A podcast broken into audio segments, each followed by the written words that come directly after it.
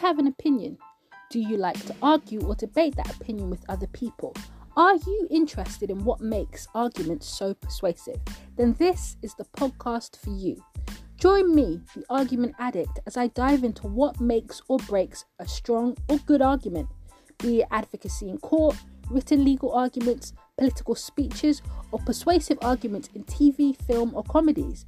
We will look at why and how the argument does or does not persuade.